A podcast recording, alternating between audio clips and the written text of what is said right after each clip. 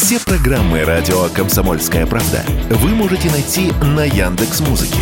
Ищите раздел вашей любимой передачи и подписывайтесь, чтобы не пропустить новый выпуск. Радио КП на Яндекс Музыке. Это удобно, просто и всегда интересно. «Экономика» с Никитой Кричевским. Человек, который говорит правду, а не то, что вы хотите услышать. Профессор Никита Кричевский на радио «Комсомольская правда». Здравствуйте, господа. Здравствуйте. Вот, слышно вас прекрасно. Сразу первый к вам вопрос. Как провели эти праздники, четырехдневочку нерабочую? Выглядите как будто бы даже помолодевшим. Даже не знаю, что на ваше хамство ответить, Алексей Валерьевич. В работе, проводили в работе. Ну как можно старому профессору говорить, как будто даже помолодели. А России думали, Алексей Валерьевич. Понятно. Ну, ну что ж, давайте тогда обсудим э, те новости немногочисленные, которые появились за последние там несколько дней, ну, в сфере экономики, а может быть даже э, поговорим о чем-то большем. Я вот когда сегодня просматривал э, те темы, о которых можно говорить, у меня вот сформулировалось как-то так такой, такой заголовок. Застой или стабильность? Почему российская экономика не растет, как в Китае? Ну, я бы сказал, что это такой вечный вопрос, третий по значимости после э, того, что делать и кто виноват. Никита Александрович, э, а, наткнул, а, а натолкнул меня на эту тему как раз э, пост в телеграм-канале Никиты Александровича, э, в котором он э, так достаточно резко отвечает профессору Высшей школы экономики, который жалуются на то, что в России 10 лет не, зар... не растут реальные зарплаты. Но ведь действительно же застой или это такая стабильность? Ну, слушайте, Алексей Валерьевич, а, понимаете, как вот застой, а, ну, употребляется минимум в двух ипостасях. Первое – это просто остановка, ну, застой, да, перерыв какой-то, я не знаю. Вот. А второе – это политическое клише – и э, я бы остерегся, поостерегся называть застоем то время, э, в котором многие из нас жили в период с середины э, 60-х по до первой половины 80-х. Кстати, сам термин «застой», насколько я помню, принадлежит э, Михаилу Сергеевичу Горбачеву, который таким образом своего... Да нет, это раньше было, Алексей Это раньше, но я к тому, что, вы знаете, вот, а, вот тогда а, люди говорили, да, застой. Почему? Потому что, ну, как-то вот казалось, что развитие остановилось, затормозилось, непонятно, что делать дальше, куда мы будем двигаться, куда бежать, куда идти. А, а потом, по прошествии буквально 10 лет, выяснилось, что это было чуть ли не самое лучшее время в нашей жизни. Ну, в нашей, я имею в виду среднее старшее поколение, нынешнее. А, когда была уверена в завтрашнем дне, когда стабильно росли зарплаты, когда а, цены после известных, известных событий в Новочеркасске в начале 60-х годов остановились и их старались держать, когда, в общем, э, одновременно был дефицит, но все понимали, что это временно, что мы движемся. И однажды мы придем к победе коммунистического труда. То есть все это было. А главное, что была бесплатная медицина, бесплатное образование. А, квартиры э, тоже, кстати, давали бесплатно. Да, там нужно было стоять в очереди, ждать там по 15 лет. Но это же все было – и вдруг выходит товарищ и говорит, да вы посмотрите, у нас застой. Да всем бы такой застой, товарищ из высшей школы экономики. Я его понимаю, это наброс а, на то, что органически ему не нравится на протяжении всех последних десятилетий, а именно Советский Союз. Именно Советский Союз. Но я не говорю, что надо возвращаться к Советскому Союзу. Я говорю, что надо взять оттуда все лучше и идти. В частности, не готовить в частности, не готовить специалистов, которые не нужны экономике. А у нас вот этот профессор, он как раз маркетолог, Алексей Валерьевич. А, ну тогда понятно, маркетолог. Тогда уж точно про застой. Слушайте, а давайте вот спросим наших э, слушателей, наших зрителей на YouTube-канале «Радио Комсомольская правда». Вот последние 10 лет, э, какими они для вас были? Они были для вас стабильными, они были для вас депрессивными, они, может быть, э, были для вас временем какого-то роста. Вот для меня лично, я скажу, для меня последние 10 лет были замечательными. Я не был в застое, я как-то чувствовал, что я развиваюсь, в том числе э, стал больше зарабатывать, чем 10 лет назад. Так что не могу сказать, что у меня в личном отношении был застой. Вот давайте спросим, что у других слушателей. Плюс 7 967 200 ровно 9702. Это номер Telegram, WhatsApp и Viber. Также можно в YouTube-канал «Радио Комсомольская правда». Там м-м, чат. Никита Александрович, а вот вы бы как ответили этот вопрос? Для вас 10 лет. Это... Слушайте, я, я не э, э, репрезентативный товарищ, потому что все-таки а, по мне сложно а, строить страну и делать какие-то выводы. Ну, хотя по, по той простой причине, что за предыдущие 10 лет у меня было две ипотеки, которые благополучно закрыли сначала первую, потом вторая. У меня а, родилось трое детей, вышло несколько книг. Давайте я еще раз говорю, что я не репрезентативный товарищ, и по, по мне нельзя делать средства. Ну, в общем, мы поняли, что у вас тоже все было вполне себе неплохо. Хотелось бы лучше, конечно, Алексей. Четырех детей? И больше Нет, 10 я книг. Не про детей. Я про то, что, кстати говоря, вот знаете, вот когда вот э, э, ну, у нас же страна, вот благодаря таким, как этот профессор, она стала э, страной не парадоксов даже, а ну, такой вот с изъяном, с изнанкой, вот со вторым дном, понимаете, вот на словах мы говорим, а вот там чего, четверых детей там, да подумаешь, там ерунда какая-то, все. А как только доходит разговор до того, чтобы конкретно оказать материальную и прочую помощь многодетным, я не про себя говорю. Ни в коем случае, а, упаси бог. А, все сразу куда-то сливаются. А вот многодетные меня сейчас поймут. Нам для того, чтобы сварить суп, Алексей Валерьевич, нужна кастрюля объемом 9 литров. Так, что пропали? Есть такие кастрюли в стране? Я, я купил, я нашел. 9 литров, Леш. Это вот суп на два дня.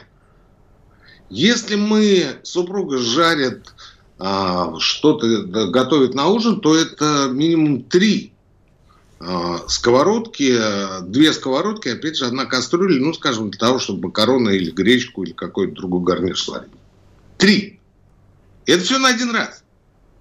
А теперь давайте задумаемся. А, ну, еще раз говорю, не про меня разговор.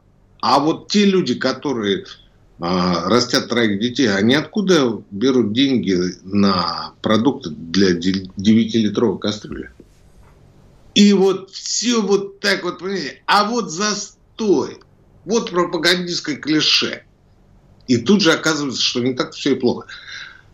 А, производительность труда у нас, оказывается, хромает, поэтому а, мы сталкиваемся с тем, что у нас реально доходы людей не растут. И тут же возникает вопрос, вот этот вот специалист по вышке не может не знать, а если знает, то он, прости господи, ну совсем не на своем месте человек, что производительность труда оценивается в натуральных величинах, в стоимостных показателях, в трудовых показателях. Это три разные подхода к измерению производительности труда. Он о чем? Вот те, кто говорят о производительности труда, они о какой производительности говорят? Я умничаю, да, я согласен. Но это говорят экономисты. Как понять, откуда это? И кто виноват в этом? В данном случае разговор не про высшую школу экономики. Кто виноват? Правительство, а, собственники, работники. Кто? Вот конкретный пример. Для того, чтобы проклепать крыло гражданского авиалайнера, а, нужно несколько месяцев работы ручками. Ну, как минимум несколько месяцев. При этом клепки бывают какая-то пониже, какая-то повыше. Ну, потому что ручная работа. Для того, чтобы а, проклепать их в течение недели, нужен немецкий станок. Вопрос, где этот станок? Мы его не можем сейчас себе позволить по объективным причинам. Не потому, что денег нет, а потому, что станок там никто не поставит. А самим мы его производить тоже не можем. А для того, чтобы самим научиться производить, нам надо а, постепенно по, крупицам устанавливать станкоинструментальную промышленность. Это вопрос не одного дня, не месяца, даже не года такие, как вот этот товарищ из вышки, они ее развалили в свое время. ну, может быть, не он конкретно, но люди идеологически близкие. Я в данном случае не о вышке, потому что в вышке за последние несколько лет очень много изменилось, изменилось в лучшую сторону. Но вот такие товарищи, которые являются старейшими преподами, а, угарными профессорами, как модно писать в телеграммах, да, они вот по-прежнему выходят и говорят, вот смотрите, вот из-за того, что производительность у нас не растет, у нас не растут реальные доходы. И я говорю, что ну давайте сначала, вот о какой производительности речь? Непонятно. Кто виноват то, что она не растет? Тоже непонятно. Что нужно сделать? Ну, тем более непонятно. Никита Александрович, более... не хочу быть адвокатом вот э, вашего оппонента, да. да, но производительность может не расти в, ну, во, во всех трех показателях, да, то есть и стоимостная, и в штуках, и так далее. Разговор ни о чем. А Разговор что, чем, что... Потому что надо брать конкретную сферу. Ну, скажем, а почему у таксиста не растет производительность или у парикмахера? Представляете? Вот в деньгах она может расти, а в э, трудозатратах нет. Но даже и не об этом, собственно, речь, понимаете, речь о том, что у нас вот, вот все вот так вот, вот накидывают, набрасывают и говорят, а производительность? И причем это были на протяжении 15-20 последних лет далеко не последние люди, статусные люди. А мы им верили. Никита Кричевский на радио «Комсомольская правда». Друзья, сейчас у нас э, будет новостной выпуск и рекламный блок. Вы не отключайтесь. Я напомню, плюс семь девять шесть семь двести ровно девяносто семь ноль два наш телефон, а наш телеграм, WhatsApp и Viber. Ждем ваших ответов на главный вопрос дня. Какими для вас были последние 10 лет? Позитивными, депрессивными или стабильными? Думаете, понедельник день тяжелый? А как же пятница? Нашим ведущим некогда думать о выходных. Никита Данюк и Владимир Варсобин, не жалея сил и нервов, подводят самые честные итоги недели. Каждую пятницу в 7 часов вечера по московскому времени на радио «Комсомольская правда» слушайте программу «Тактика Данюка». «Экономика» с Никитой Кричевским – Кричевский Иванов в эфире радио «Комсомольская правда». Обсуждаем, какие для нас и для вас были последние 10 лет. Телеграм, WhatsApp, Viber, плюс 7 967 200, ровно 9702. И вот смотрите, Никита Александрович, довольно содержательные ответы к нам приходят. А, пишет, например, нам а, Елена. Последние 10 лет были разные. Доходы росли до 2019 года, потому что росла квалификация. А потом стало значительно сложнее из-за инфляции и тормоза в росте зарплат. Сейчас хватает только на необходимое. Если согласен, все. Давайте дальше. Ну, как быть не согласным с человеком, который рассказывает свою личную историю? Ну, да, я думаю, что эта история у многих людей в стране. А... Ну, здесь, все, здесь не все, конечно, а в значительной степени упирается а, в стагнирующий частный кредит, который обусловлен сверхвысокой ставки, ставкой, сверхвысокой ценой на этот кредит. То есть, если на государственном уровне, на правительственном уровне мы видим, что а, финансирование год от года растет и становится все более адресным, то частный кредит у нас стагнирует и держится на честном слое. Почему? Ну, потому что ставка 7,5, потому что а, дополнительные требования у ЦБ возникают э, каждый раз, понимаете? Потому что э, тяга либеральная, тяга к упрощению всего и вся. Ну, потому что чем пусть расцветает 100 цветов, а давайте один цветочек будем растить, следить за ним, и а, все у нас будет под контролем. Ну, вот тут вариантов много. Да, слушайте, вот по поводу кредита частного, конечно, я вот, э, когда ввели вот эту льготную ипотеку на новостройки, да, помните, как народ побежал брать э, ипотеку и э, сколько квартир было раскуплено буквально ну, сразу? Подождите, здесь несколько шире. Извините, что перебил, и что вначале сказал, что вы там что-то хаманули. Я пошутил, конечно.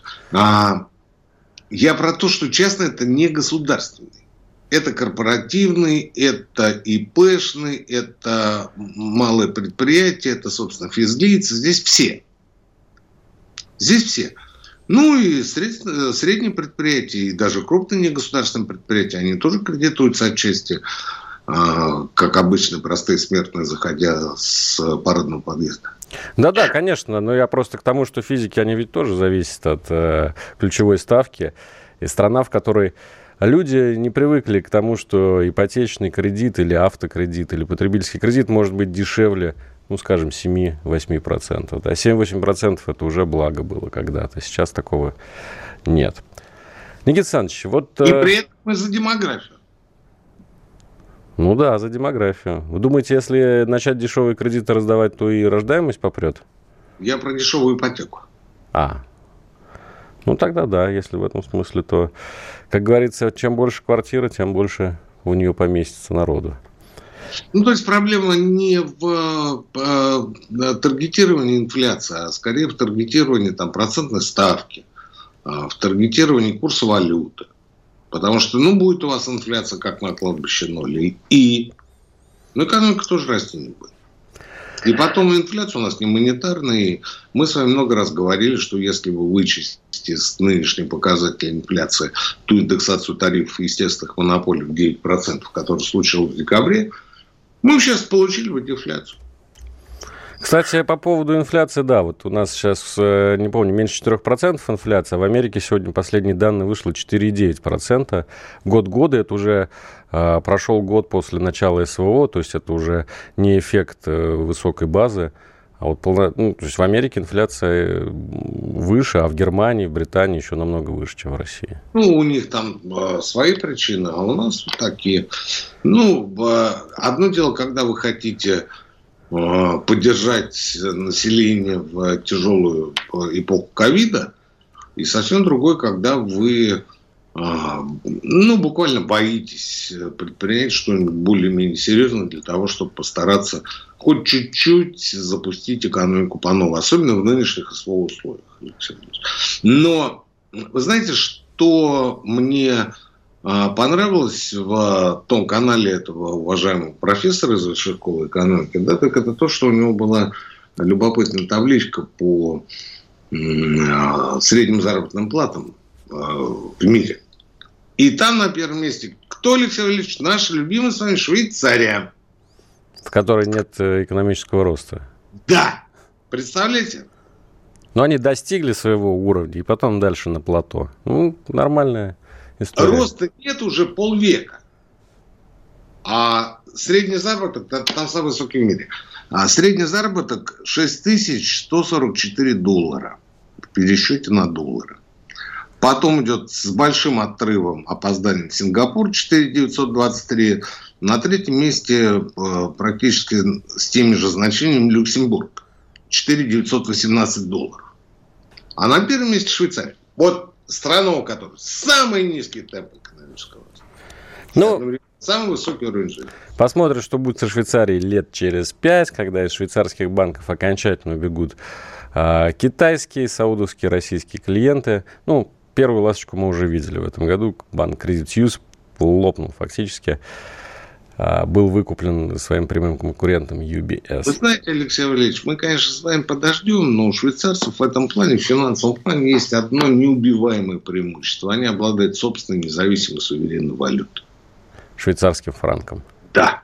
И они могут печатать столько, сколько надо. Они могут поднимать налоги, снижать их столько, сколько надо. Они могут выдавать субсидии, они могут делать много чего. Потому что у них валюта независимая. И у нас валюта независимая. Но мы, в отличие от швейцарцев, почему-то сидим и боимся сделать шаг влево или шаг вправо. Ну, это тема отдельной программы. Давайте. Согласен, согласен, да, будем завидовать. Давайте вот э, следующую тему э, сегодня пишет издание РБК. США и Британия в несколько раз увеличили выдачу виз талантов россиянам уехавших может быть больше, заявителям разрешается брать с собой сопровождающих. Ну, вот интересная такая новость, почему, несмотря на все санкции, несмотря на то, что как бы мы постоянно говорим э, об отмене всего русского в мире, русской культуры, русского спорта, вот оказывается, утечка мозгов только увеличивается. Никита Александрович, в чем вы видите причины и как это остановить? Слушайте, Алексей Валерьевич, ну вы в этом разбираетесь, какие не хуже меня. Давайте отвечать сами на вопрос. Ух ты. Вот это да. вы меня это, отпасовали. Ну почему? У меня есть свое мнение, я его выскажу. Давайте с вас начинать. Ну, во-первых, э, я бы сказал, что э, во всем мире сейчас наблюдается дефицит рабочих рук, и поэтому э, борьба, борьба настоящая за, вот как тут написано, талантов, за тех людей, которые обладают какими-то высококвалифицированными профессиями. Кстати, вот говоря про украинских беженцев, да, на самом деле очень многие из них нашли себя в Европе и очень удачно там пристроились. Европейцы даже рады, что кто-то приехал не из Африки, не из Ближнего Востока, а вот э, фактически белые культурно-ментально близкие люди и там э, заняли те рабочие места, которые пустовали. В Германии и без них, э, то есть даже и с ними до сих пор остается огромное количество вакансий, которые они не знают, кем занять. Вот поэтому я думаю, что сейчас и русских тоже начинают вытягивать, вытягивать из страны. Ну, там про другое шла речь в той заметке. Там про талант, а не про массу рабочих сил. Ну, талант. Дешево, кстати говоря, дешево. В первую очередь дешево. Потому что русские на те копейки, которые платят украинцам, в Европе русские не поедут. Я недавно читал э, статью про то, что Румыния, оказывается, теперь новая Мекка, там э, огромными экономическими темпами растет. И Румыния из страной эмигрантов становится страной иммигрантов. Представляете? Как? Ну, туда же поляки. И туда же поляки, да, тоже, которые раньше выращивали клубнику в Британии, а теперь поляки это тоже... Не, на, на этой неделе тоже другое иностранное СМИ написало о том, что Польша будет новой супердержавой Европы и к 2030 году по размеру своей экономики превзойдет Британию. Ну, тут, конечно, э, спорно, спорно, но любопытно. Слушайте, а что, поляки вернулись с английских клубничных грядок? Я, может, что-то пропустил? А, ну, видимо, вернулись. Видимо, или, или кто-то уехал на клубничной грядке, а на их место приехали э, украинцы. Да. И поднимает теперь польскую экономику практически вот, за даром. Да, вот на самых низкоквалифицированных, низкооплачиваемых работах. И, собственно, сами украинцы об этом постоянно и говорят что мы приехали, мы это думали, а нам не то, что да, с нами как с рабами, так нам еще и денег не платят, и похлебку не дают. Ну и потом, вы знаете, многие, особенно те, которые относятся к русским территориям, которые убежали а, в прошлом году, а, возвращаются еще не только потому, что там денег меньше или какие-то прочие условия работы не устраивают, но и потому что, э, ну вот я знаю просто из личного общения, слушайте, когда мама уехала там с двумя детьми, один из которых чуть постарше, там где-то лет 6-7, пошел в детский садик, а у него там мальчики целуются. В детском садике. Это считается нормой. Она начала а, предъявлять какие-то претензии и сказали, что это абсолютно нормально для современной Европы. Ну, целуются мальчики, и чего? Вот собрала, обратно вернулась. Издержки, так сказать, западной жизни. Да, издержки. А, слушайте, давайте, знаете, нам чуть-чуть осталось до перерыва. У меня вопрос по поводу а, кратного увеличения виз не к общественности, а конкретным министерствам. Давайте после рекламы новостей. Да, действительно, сейчас уходим на новостной перерыв и через пару минут снова вернемся в прямой эфир с Никитой Кричевским. Они видят, что происходит, знают, как на это реагировать и готовы рассказать вам, что будет. Начинайте день в правильной компании – с понедельника по пятницу в 8 утра по московскому времени слушайте программу Игоря Виттеля и Ивана Панкина «Что будет?» Честный взгляд на происходящее вокруг.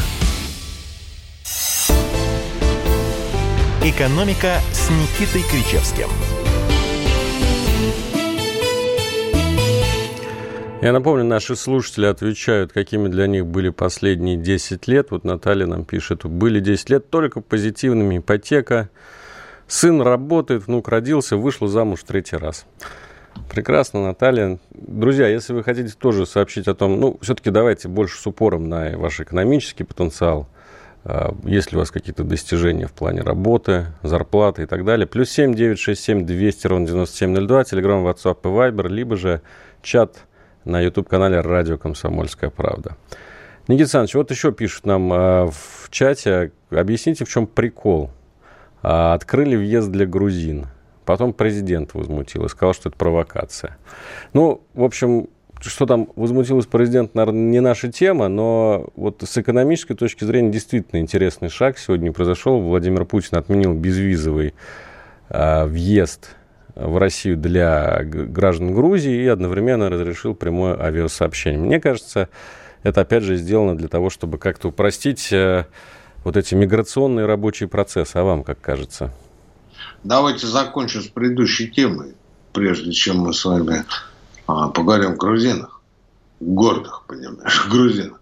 Вот. А, смотрите, вот это не иммиграционная виза О1, о которой мы с вами говорили, то есть та виза, которая дается талантам, да, она а, а, предоставляется лицам, обладающим выдающимися способностями, выдающимися способностями в науке, искусстве, образовании, бизнесе, спорте, Алексей Валерьевич.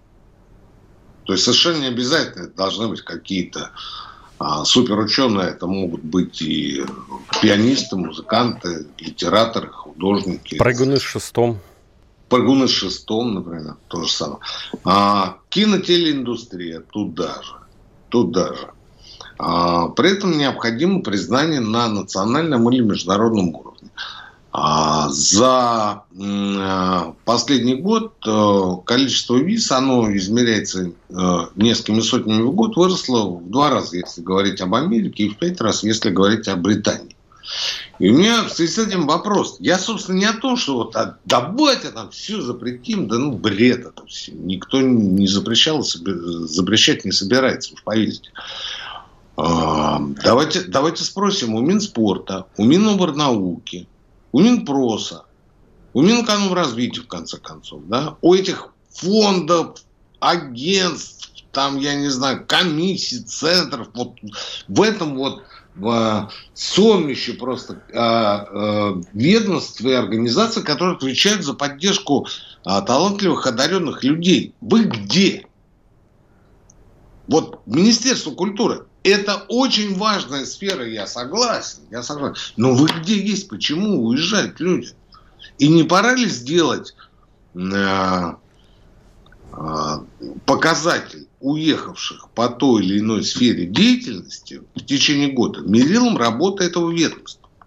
Потому что, с одной стороны, программа-то у нас огромная. Понимаете, вот как вот не а, взглянешь на картину а, по части, например, предоставления там, стипендий, грантов и прочих вещей на поддержку, да не важно чего. Ну, просто глаза разбегаются. А с другой стороны, ты понимаешь, что, ну, я не знаю, кому эти гранты раздаются и куда они уходят, куда они убегают, эти гранты. Никита Александрович, я бы вот, честно говоря, с большим интересом посмотрел бы на количество виз и смен гражданства бывшими чиновниками, потому что одно дело когда не, речь... Подождите, не уводите в сторону, э, пожалуйста, я вас очень прошу, не растекайтесь. Мы говорим о, об утечке мозгов. То, что чиновники это, господи, слушайте, ну есть правоохранительные органы, ну если они не замазаны, не замараны, они разберутся и, по крайней мере, э, возбудят уголовное дело, объявят международный розыск и конфискуют здесь имущество. А вот что делать с мозгами, что делать с интеллектом? Но мы же говорим о том, что надо прекращать утечку мозгов. И одновременно мы видим, что а, выданные визы увеличились э, в несколько раз в а, недружественных странах. Тут же вопрос, тут же вопрос. Вот министр культуры, вот вы где были? Вы чем занимались? Я понимаю, Русский музей, Третьяковка, Пушкинский и прочее, это очень важно. Распределять, опять же, а, финансирование по созданию фильмов, это очень интересно.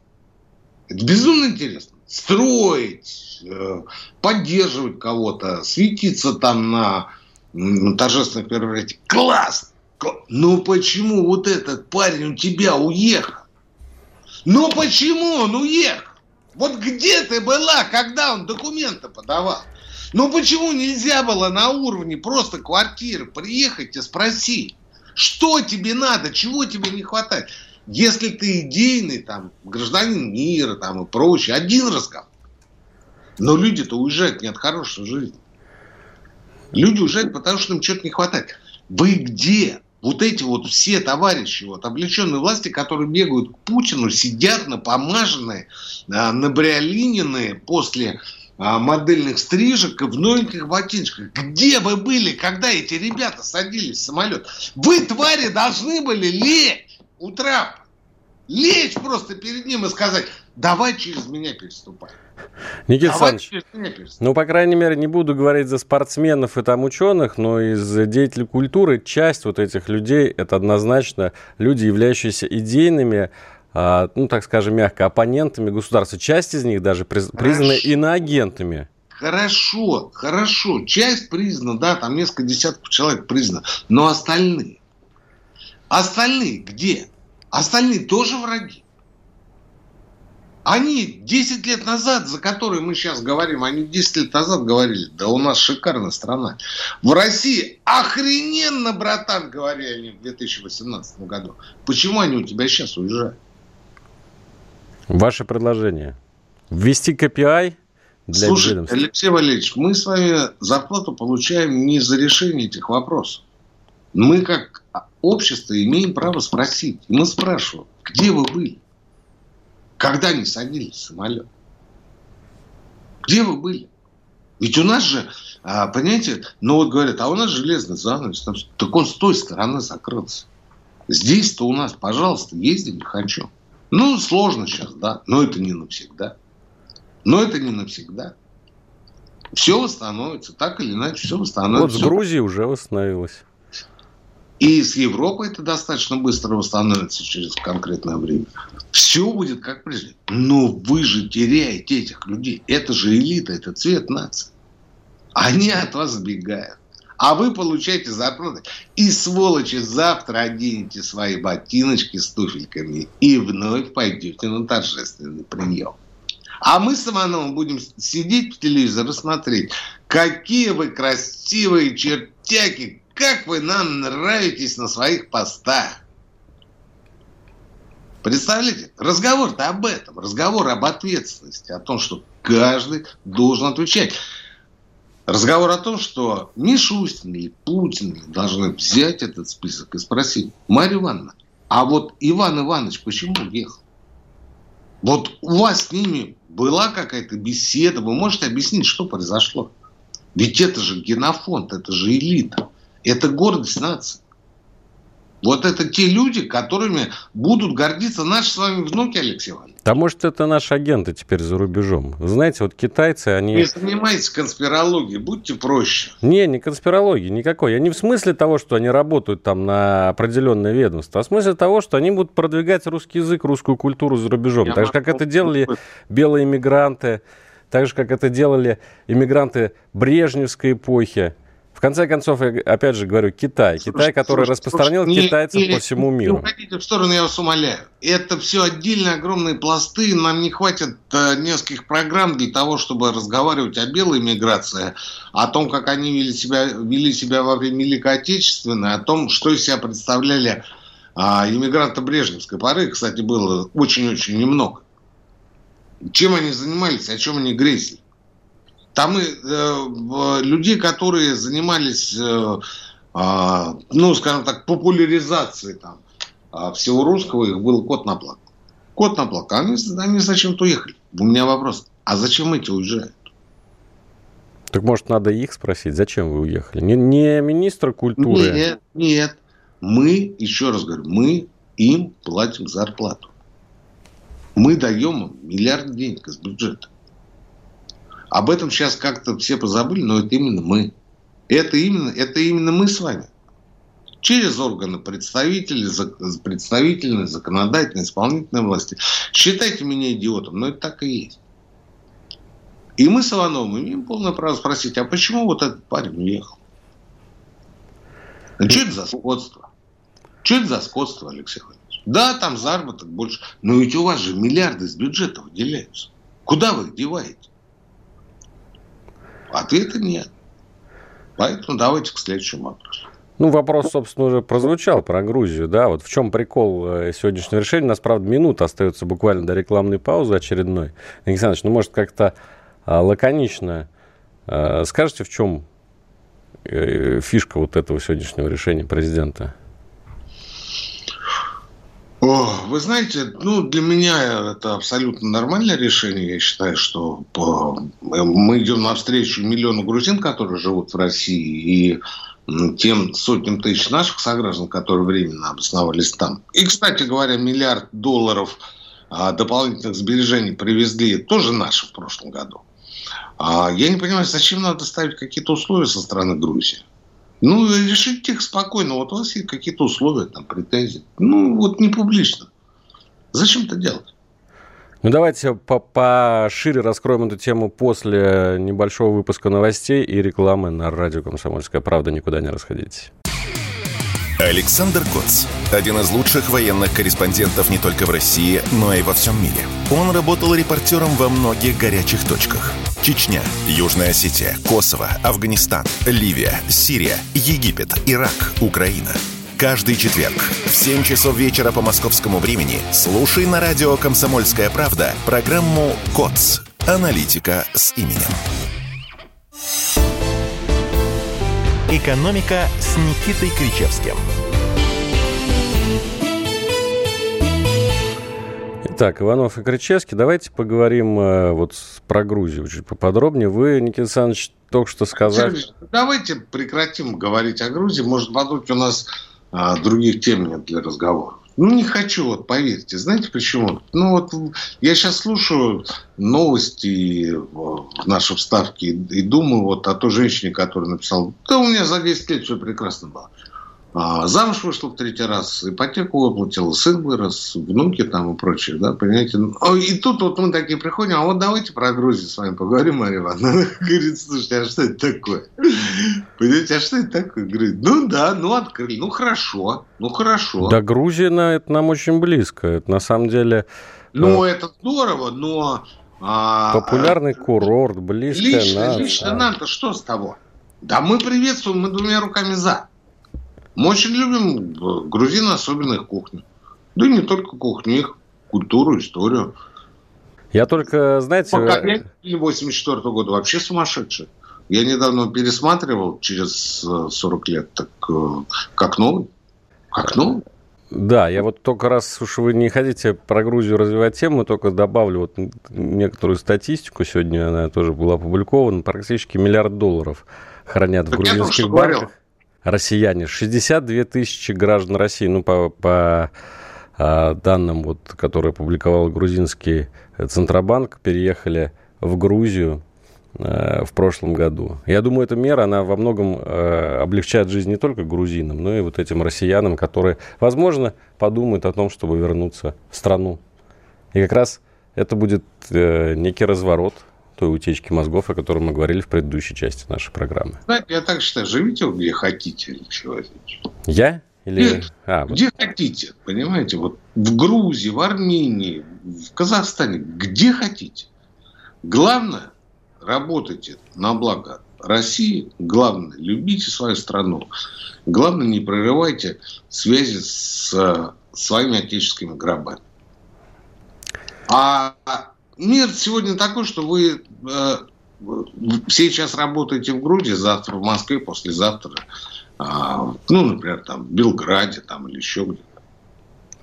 Вот Но при этом, при, при этом, ну, как вот, слушайте, ну, при нынешнем уровне коммуникации и информационных, и транспортных, это вообще никакая не проблема. А после этого там будьте мотаться в Китае раз в месяц, предположим. Ну и так и хорошо, и надо развиваться. Что же в этом плохого? И вообще это событие, которое э, в хорошем, здоровом смысле говорит о том, что мы правильная империя. Мы правильная империя. Потому что мы чувствуем ответственность и за себя, и за тех людей, которые, с которыми мы жили э, сотни лет э, в общем-то. Правильно мы все делаем? Отлично, прекрасное завершение этой темы. Никита Александрович, вот вы говорите, что Грузия людей не слишком-то интересует, а вы знаете, вот у нас тут в чате просто буквально э, добиваются от вас каких-то комментариев по поводу предстоящего дефолта США.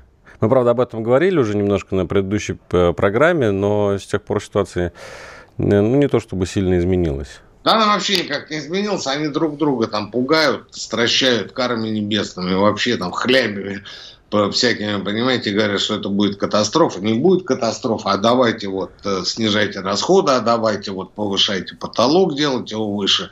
Ну, идет обычный тор, как это всегда бывает, и за несколько дней до часа X, э, опять же, как всегда это бывает, а я уже человек поживший, а, все принимают решения, оно, конечно, никого не устраивает, но мир спасен, американская экономика продолжает жить и здравствовать, и так будет до очередного а, достижения, приближения, точнее, к новому потолку. Ну, в общем, американская политика, экономика – это настоящее шоу всегда и везде, как и выборы. А, Америка – это вообще шоу.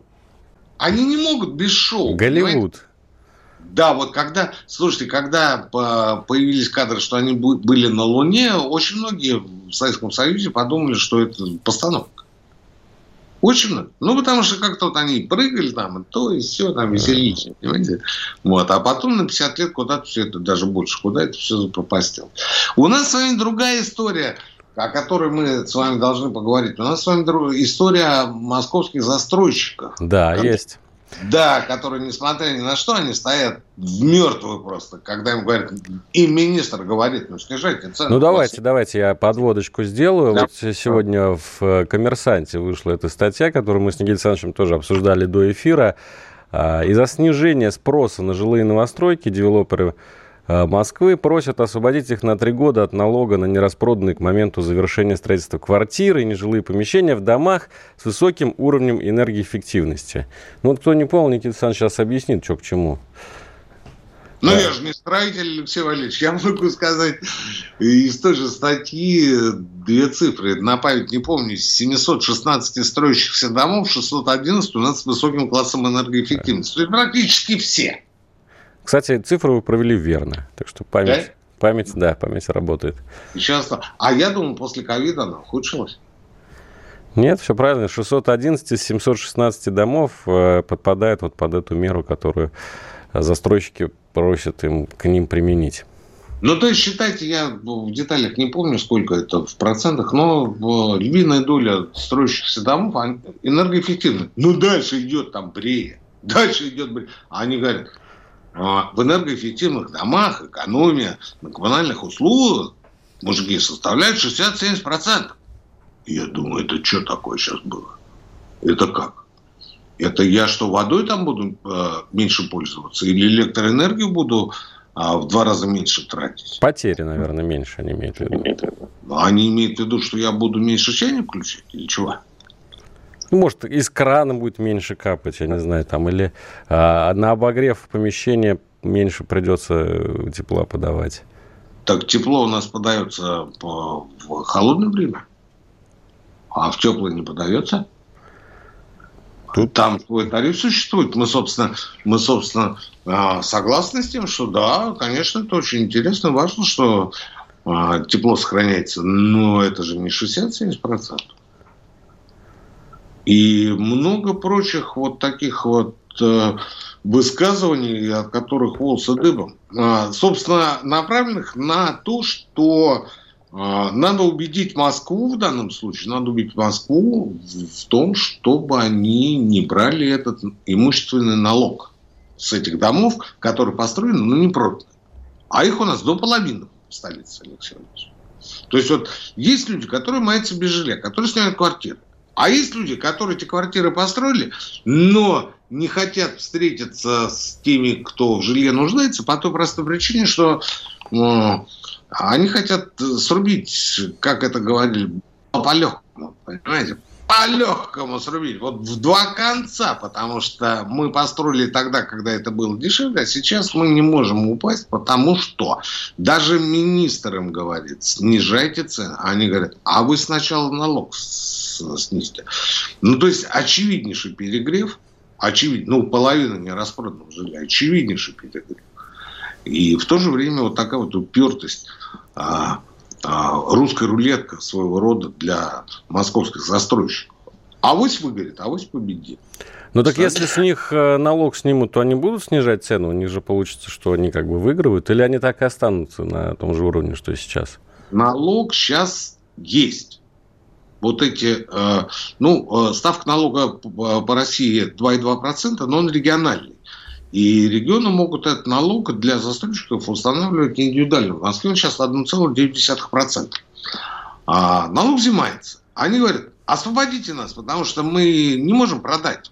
А, снимите с нас этот налог, и мы сэкономим сотни миллионов рублей. А, как минимум, если не больше. Вот. А им говорят, так вы продавайте быстрее, подешевле, оборот будет, э, людям будет лучше. А, ну, собственно, региональной казни тоже будет очень даже шоколадно, потому что ведь э, налоги пойдут. Ну, на имущество налог э, пойдет в какой бюджет? Естественно, региональный. Они хотят, они говорят, давайте вот так. Да что Ну, вот э, э, сколько веревочку не видите, к концу быть, и русская рулетка когда еще никого до добра не доводила. Но это мы с вами понимаем, Алексей Валерьевич. А почему в Москве столько нераспроданных квартир? Вот такой вот вопрос дилетантский. Цены. Цены. Зад... цены. Задранные цены.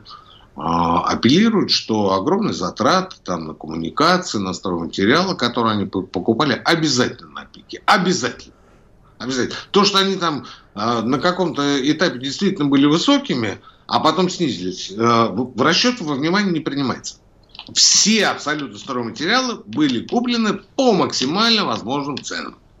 А, поэтому мы э, ничего сбросить не можем. Ну, на самом деле, это чисто воды вранье, мы же с вами понимаем. Вот. Но народ считает, что вот э, вокруг лохи. Ну, имею... Другими словами, цены Конечно, в России всегда растут вверх, а вот вниз они растут, э, идут с большой неохотой.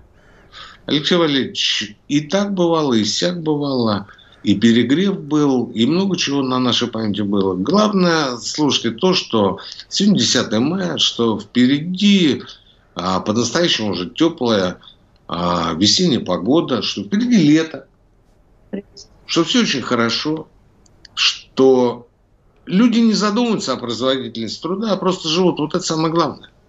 Понимаете? И Женятся еще, в третий раз. Важно, еще очень важно то, что они уделяют время прослушиванию нашей программы. Друзья, Чуть-чуть, вот это вы должны делать всегда по средам 19.00 московское время. Ждем вас снова. На следующей неделе это были Никита Крычевский и Алексей Иванов. Экономика.